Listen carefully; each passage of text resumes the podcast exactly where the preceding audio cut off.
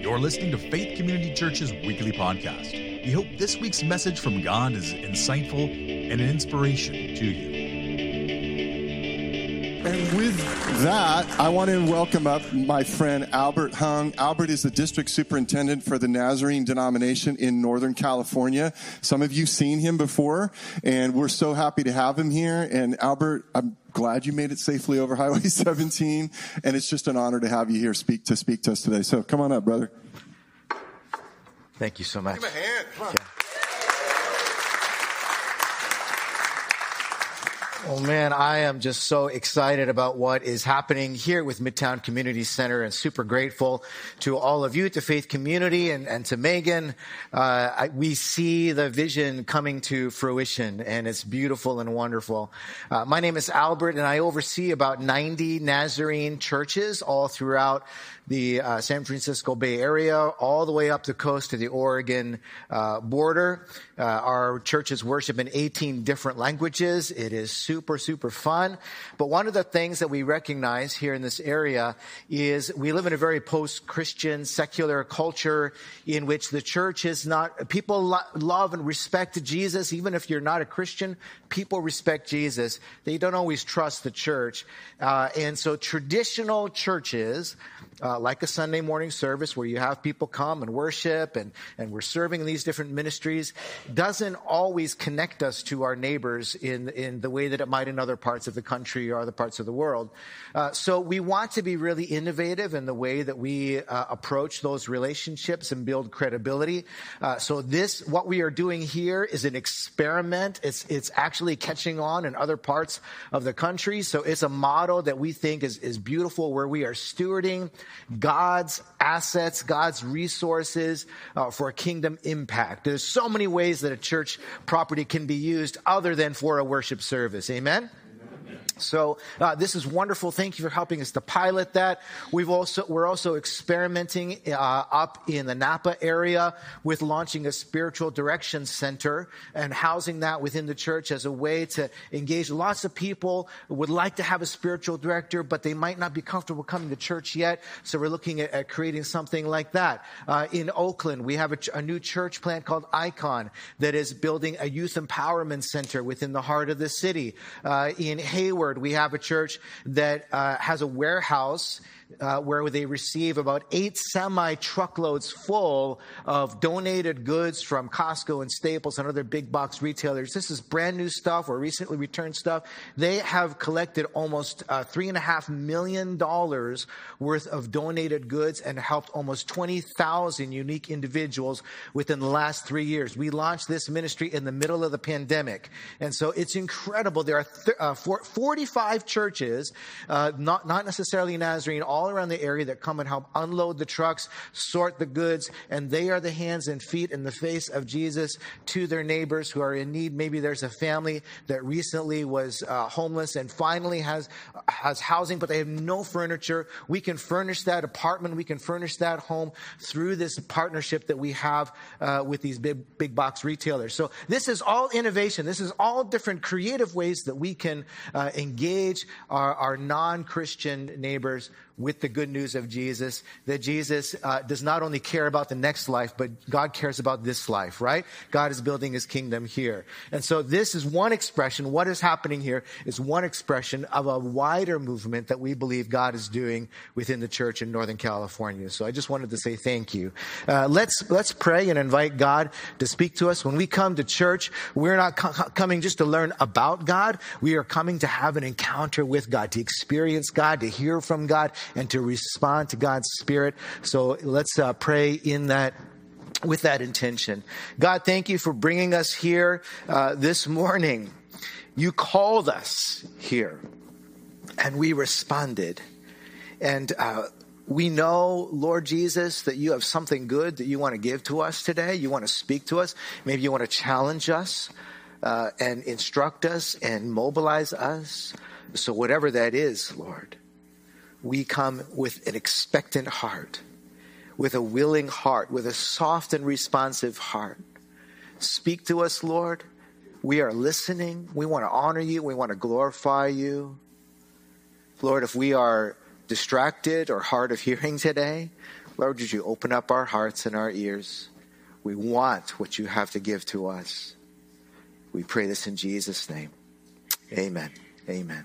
Once again, I do uh, serve in the Church of the Nazarene, and uh, as we continue to cultivate this friendship that we have with Faith Community Church, I would love to just share a little bit about what makes us special uh, some one of our core convictions today and how that plays out uh, in our faith. We are part of a uh, larger family of Christian churches that share what we call a Wesleyan holiness theological heritage. So some of our sister denominations uh, would include the Salvation Army, the Free Methodist Church, Assemblies of God, Church of God in Christ. There's a whole family of churches that follow in this tradition. And what makes our churches distinct is our emphasis on holiness on holiness. It's one of our three core values uh, as a denomination. First of all, we are a Christian people. We center our lives around the person and the work and the spirit of Jesus Christ.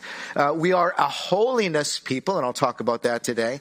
And we are a missional people. We center not just around gathering, but around mission. So, in fact, the, the uh, foreword to the manual of the Church of the Nazarene, which is our, our, our constitution and our doctrinal statement, our bylaws, says that the primary objective of the Church of the Nazarene is to advance God's kingdom by the preservation and the propagation of Christian holiness as set forth in the scriptures. So what does that mean? That means we believe with all of our hearts that God is holy and that God has called us to be a holy people and that God gives us the power to live holy lives. It's all about holiness. We think this is really, really good news for the world, and I want to explore that with you today. Now, first of all, I grew up in a non Christian uh, immigrant home just outside of Toronto, Canada, and my parents are culturally Buddhist. Uh, but we never went to worship at the temple. Uh, we didn't have a family shrine at home. So I really didn't have a religious background.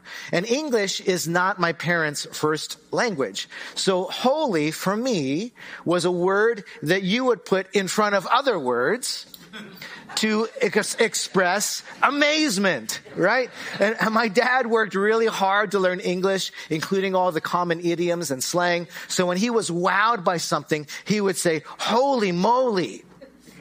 Or he would say, holy cow. Or holy smokes. But my favorite was when he would say, holy mackerel. I don't know where he picked that up, but it was hilarious and I think we should bring it back. So later I learned that, that, that, that, holy has something to do with religion.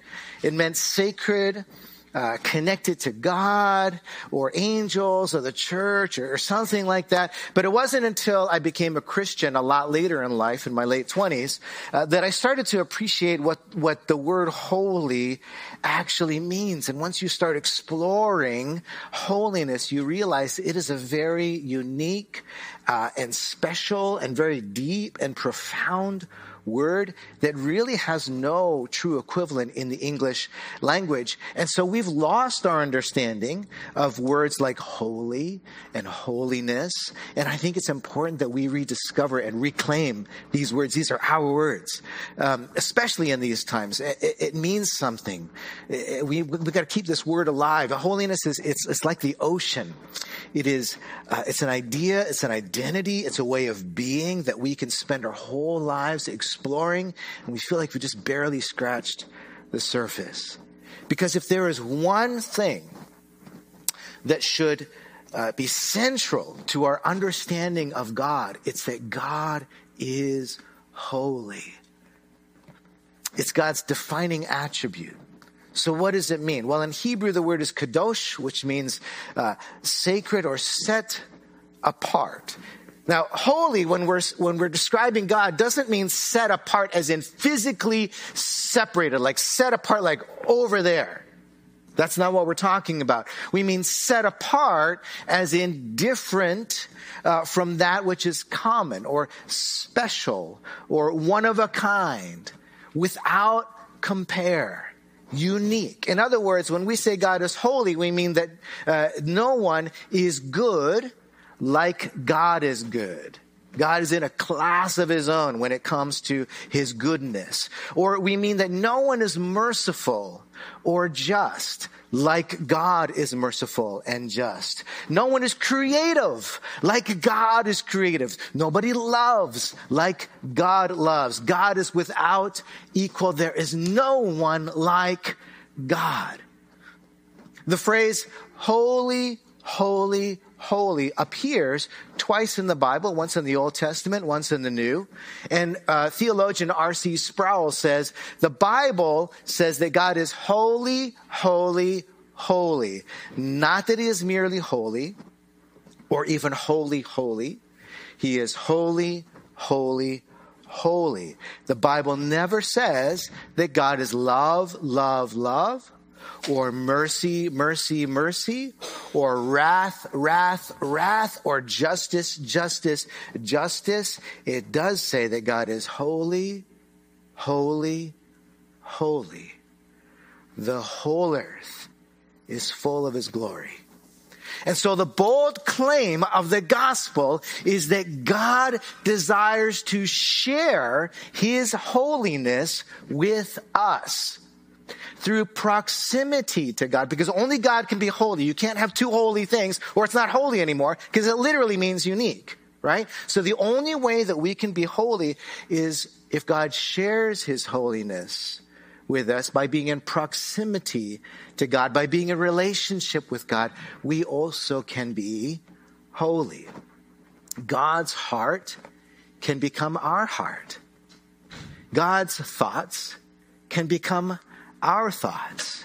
And God made a promise to his people through the prophet Ezekiel. He said, I will give you a new heart and put a new spirit in you. I will remove your heart of stone and give you a heart of flesh. By drawing near to God, we can become holy as God is holy. But here's the thing about uh, our relationship with God. God is always on the move. So as soon as we draw near to God, we may discover God has moved over, moved into this place, right? And so that is why uh, we we follow God, right? God is not hiding in a mountain or in a cave or even in the church. God's not hiding in the church, waiting for us to go and find him. Our God is alive and active in the world, working to renew all of creation through his spirit and through his children. So if we want to draw near to God, we need, we need to be able to relate to a God who is always in motion. Now, there are times when we need to get away uh, for some alone time to be with God and be still in his presence. Jesus did this regularly. He withdrew from the crowds to be, to pray in quiet, and we should too. But here's the thing. We don't go to solitary places because that's where God is, because he's not where we are. We, to, because we want to be where God is. We withdraw because we want to be where people aren't. Right? Not that we don't love people, but sometimes we just want to be with where God is so we can quiet our spirits and gather our thoughts and talk to God face to face as a person talks with a friend like Moses did away from all the noise and all the obligations and the distractions of everyday life. So sometimes we do that. But God also meets us in the streets and in our cities, among the people that God loves and died for and wants us to serve. Because God is at work there and he, wants us to see what God is doing and, and, and to participate in that work. So if we really want to know God, we got to move with God. God says, come Jesus says follow. The Spirit says go. We worship and we follow and serve the God who moves. Now, the first disciples of Jesus lived this way, right? They, they left everything. They followed Jesus. They watched him. They ate with him. They served with him. That's how they learned what God is like, not just from what Jesus said, but from how he lived. And in the very first chapter of the Gospel of Mark, soon after Jesus begins his ministry and starts calling his disciples, we read about this encounter that tells us something very, very important about the heart of God and, and the nature of the kingdom. Now, Jesus is, is traveling uh, through Galilee. He's, he's preaching in the synagogues. He's healing the sick. He's driving out demons. And we read in Mark 1, uh, verse 40, very, very soon into the Gospel of Mark, we read that a man with leprosy came and knelt in front of Jesus, begging to be healed. If you are willing, you can heal me and make me clean, he said. Moved with compassion. Jesus reached out and touched him. I am willing, he said. Be healed. And instantly the leprosy disappeared and the man was healed and Jesus sent him on his way with a stern warning. Don't tell anyone about this. Instead, go to the priest and let him examine you. Take along the offering required in the law of Moses for those who have been healed of leprosy. This will be a public testimony that you've been cleansed. But the man went and spread the word anyway, proclaiming to everyone what had happened. And as a result, large crowds soon surrounded Jesus and you couldn't publicly enter a town anymore. Can you imagine not being able to go to any place anymore because before you even get there, there's like thousands of people waiting. You can't even get in, right? So he had to stay out in the secluded places, but people from everywhere kept coming to him. Now, I want to show a video from the, the series The Chosen, which gives us a, a sense, a creative retelling of, of, what this might have been like, right? What, what was this encounter like? And I want you to, as we watch this, pay attention to the different people in this encounter. What do you notice about the way that Jesus responds to the man with leprosy? How does the man respond to Jesus? And what's going on with the disciples? How do, how do they respond? And as you watch, I want you to think about how you are responding. How are you responding as you watch this scene? What are you thinking? What are you feeling? And what does this encounter tell us about God's heart, what God's kingdom is like, and how God moves in the world? Think about uh, how this scene affirms or deepens our understanding about the holiness of God. What, what's going on in this scene, and what's going on in your heart, and what do we learn about God? Let's watch together. Not to spoil or anything, huh? Come on. huh?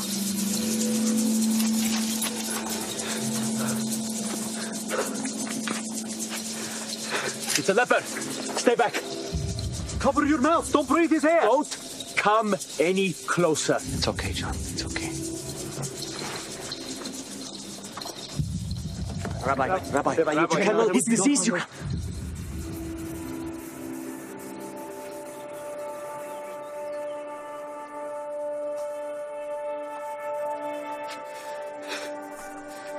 Please. Please.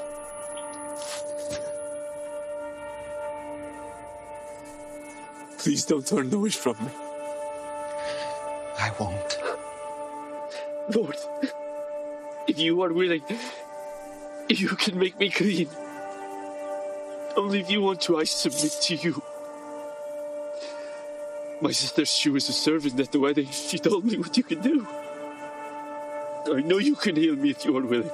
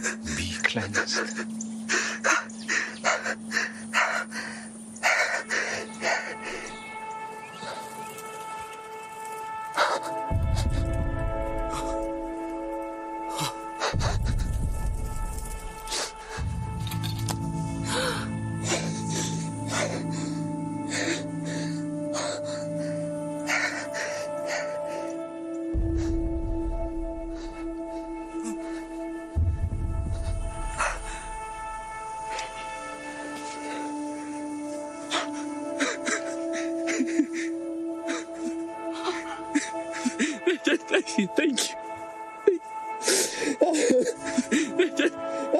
I, I knew it. I knew it. I knew it. What can I, what can I ever do? Do not say anything to anyone. You don't seek your own honor. Please just do me this one thing. But what do I tell people?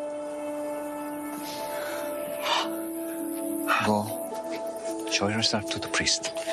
Let them inspect you and see that you are cleansed. Make the proper offering in the temple as Moses commanded. And go on your way.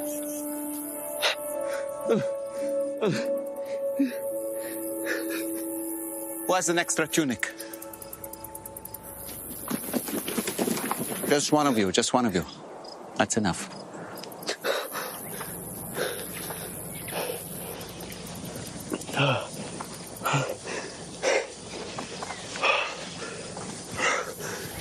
Green is definitely your color. Oh. Not too shabby.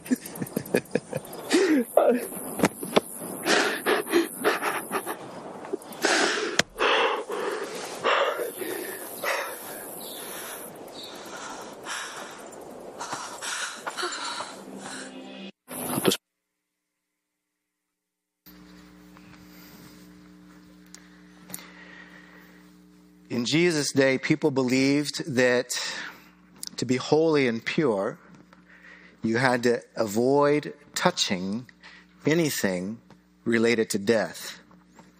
Whether that was a person or a thing or a particular activity. And if you did come into contact with death, there were rituals that you could perform so you could be clean again. But lepers were a living embodiment of death. Leprosy is mentioned over 40 times in the Bible. It was considered the most serious disease at the time.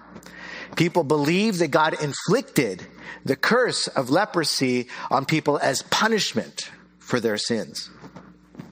They were so feared and despised that they were not allowed to live in any community except with other lepers. And they had to wear, wear uh, torn clothes. They had to cover their upper lip, stay at least six feet away from other humans. So wear a face covering and social distance. And if the wind was blowing, they had to stay at least 150 feet away. In other words, quarantine. And whenever somebody came near, they had to shout, unclean, unclean.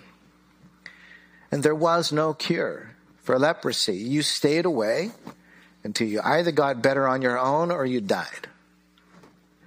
And one of the very first things that Mark records in his gospel is that while Jesus was traveling with his disciples, preaching and healing people and casting out demons, a leper came up and kneels at Jesus' feet, breaking the rules, begging to be healed.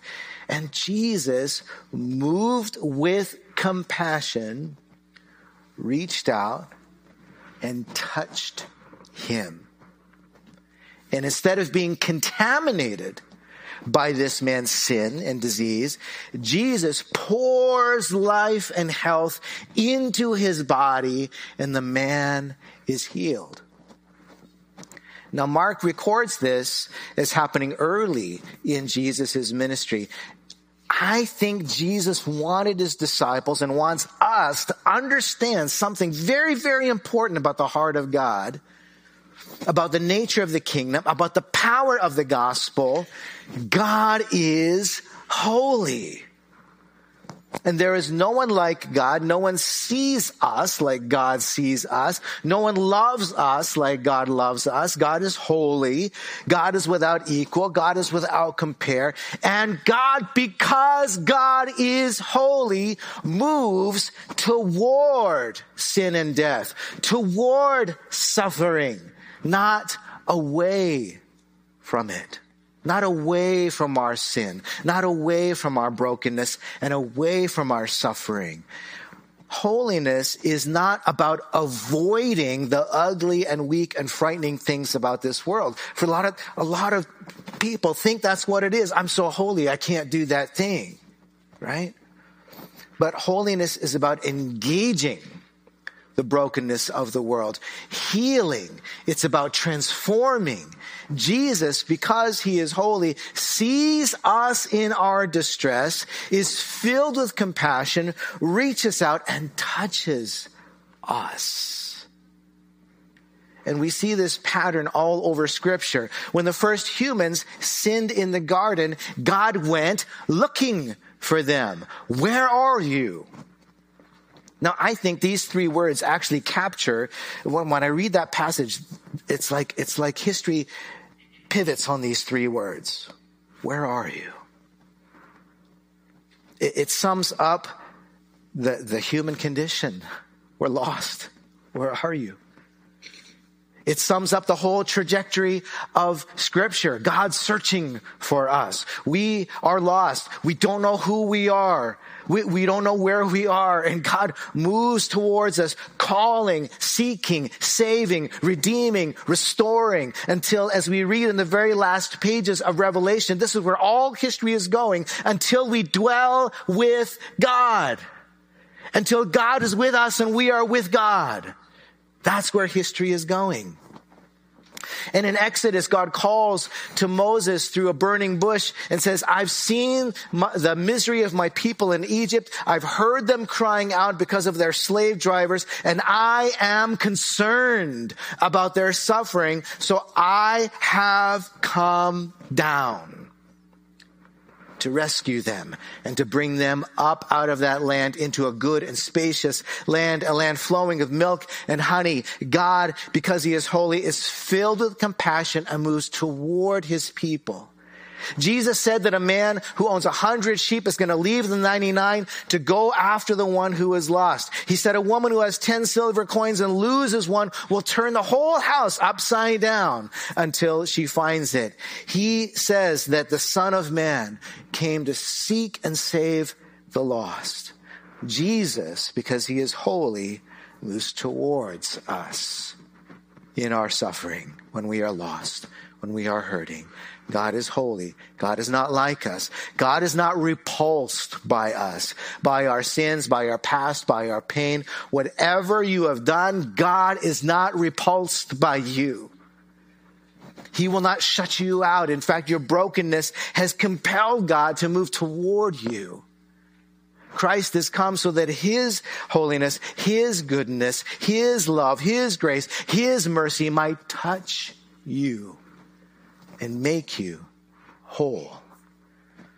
And so we don't need to feel terrible about ourselves. Jesus didn't come to condemn us and we shouldn't be condemning ourselves. God knows we are hungry. God knows we are needy. God knows we are weak. God knows we are hurting. And so God knows our sins and he's turned his face toward us and drawn near to us so that we might be healed. He is willing and he is able. What we need to understand about the kingdom of God and how we live as Christians is that it is not sin and brokenness and sickness that is contagious. It is holiness that is contagious. It is love and grace and goodness that is contagious. But there's more to all of this than the character of God. Because Jesus doesn't just call us to follow him so that we can be healed, but so that the world can be healed. Whatever Jesus taught, whatever he did, however he treated people, he says to us, now you go and do likewise. In, in the first few chapters of Mark, we read Jesus doing one incredible thing after another. He's preaching about the kingdom of God. He's casting out evil spirits. He's healing the sick and huge crowds are following him everywhere. And we read in Mark chapter three that Jesus goes up on a mountainside and he calls to himself, it says, those he wanted.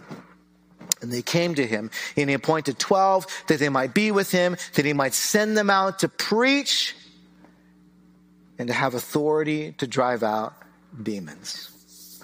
And Matthew adds a little more detail in his gospel saying that Jesus also gives the 12 the authority to heal the sick and to raise the dead and to cleanse those who have leprosy.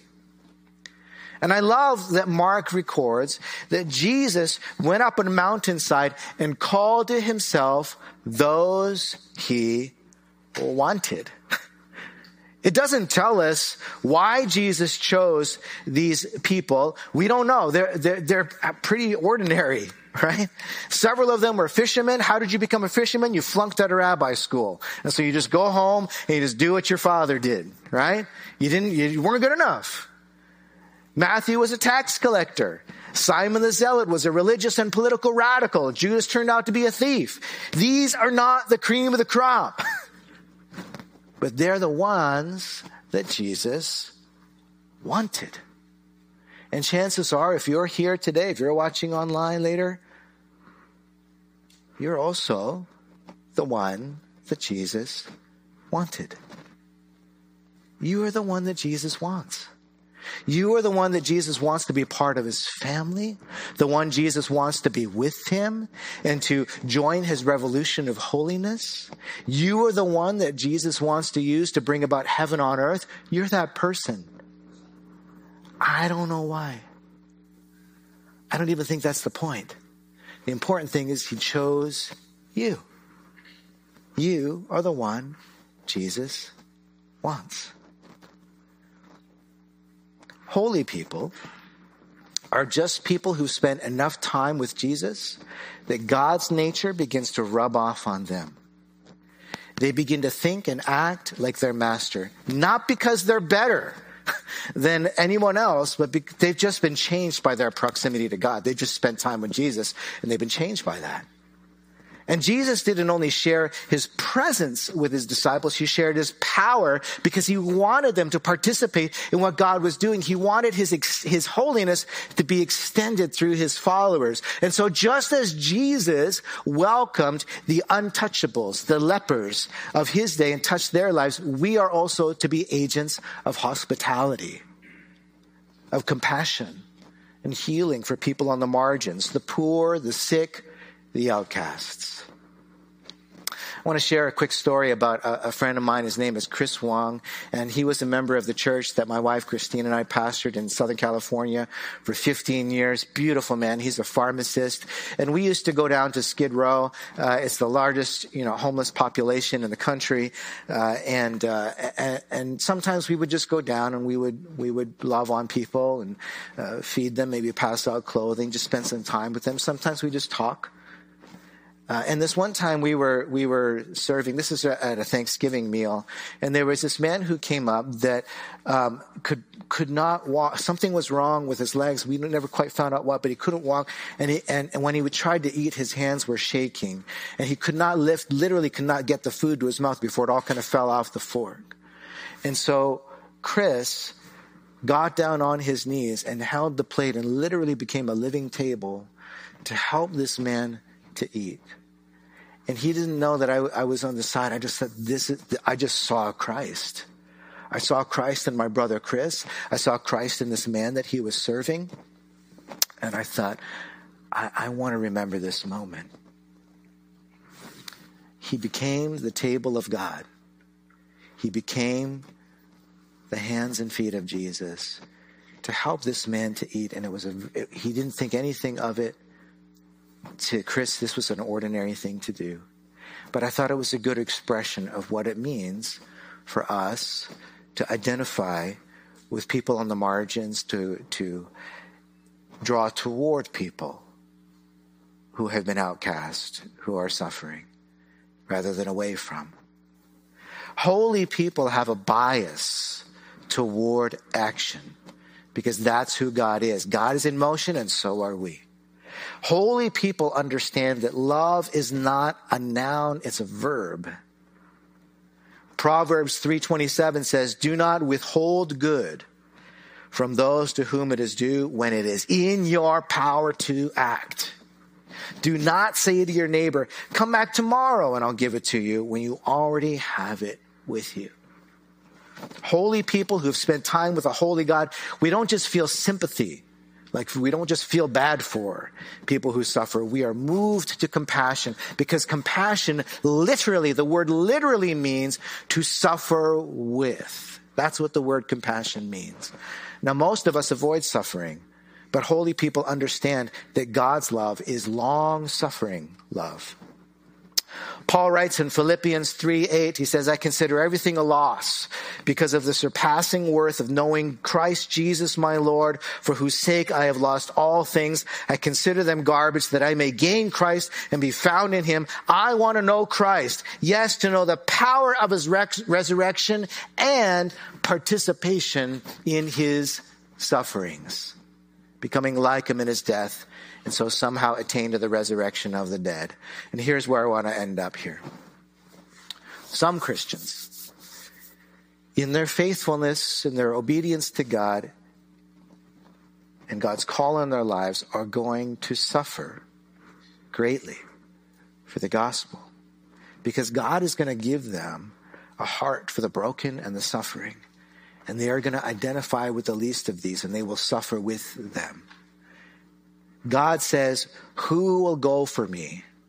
And these people will say, Here I am, Lord, send me. And if that's you, I want, to, I want you to know that the work that God is calling you to do will be hard. It will break your heart. Your body will be worn down from the strain. But you are going to know Jesus in a way that many of us won't, in a much deeper way. You're not going to be trying to prove anything to anyone. You are simply going to follow Jesus into dark places. And in that place, your light will shine. Holy people do not recoil from the brokenness of the world, they move toward it in love. We are not set apart from the world, we are set apart for the world. So the question is to whom will you go? Who are you called to touch, to embrace, to engage with the love of God so that the holiness of God may spread to every corner of the earth? This is how we as Nazarenes understand our identity and our mission. And I wanted to share that with you today and to thank you for helping us to continue that legacy here in Santa Cruz. This church has a long history. And the work is continuing through you, and we're grateful for your partnership. You are my sisters and my brothers. We are family. And if I could be so bold, I want, just want to dub you all like honorary Nazarenes today. All right? Let's pray. God, you are holy, so holy. You are holy, holy, holy.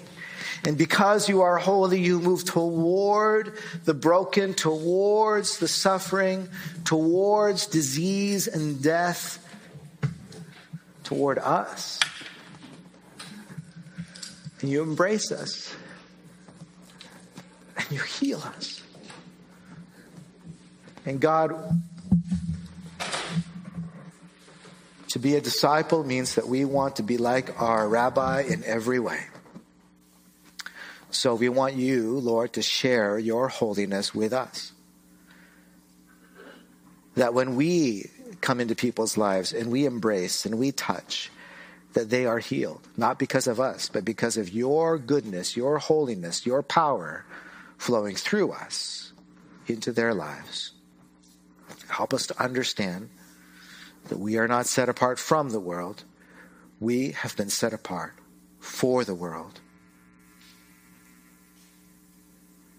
Send us, God. Touch us and touch people through us. In your name we pray. Amen. Thank you for listening to this production of Faith Community Church in Santa Cruz, California. To visit our complete archive of sermons, to learn more about FCC, or to view our live streaming services, please visit us online at santacruzfaith.org.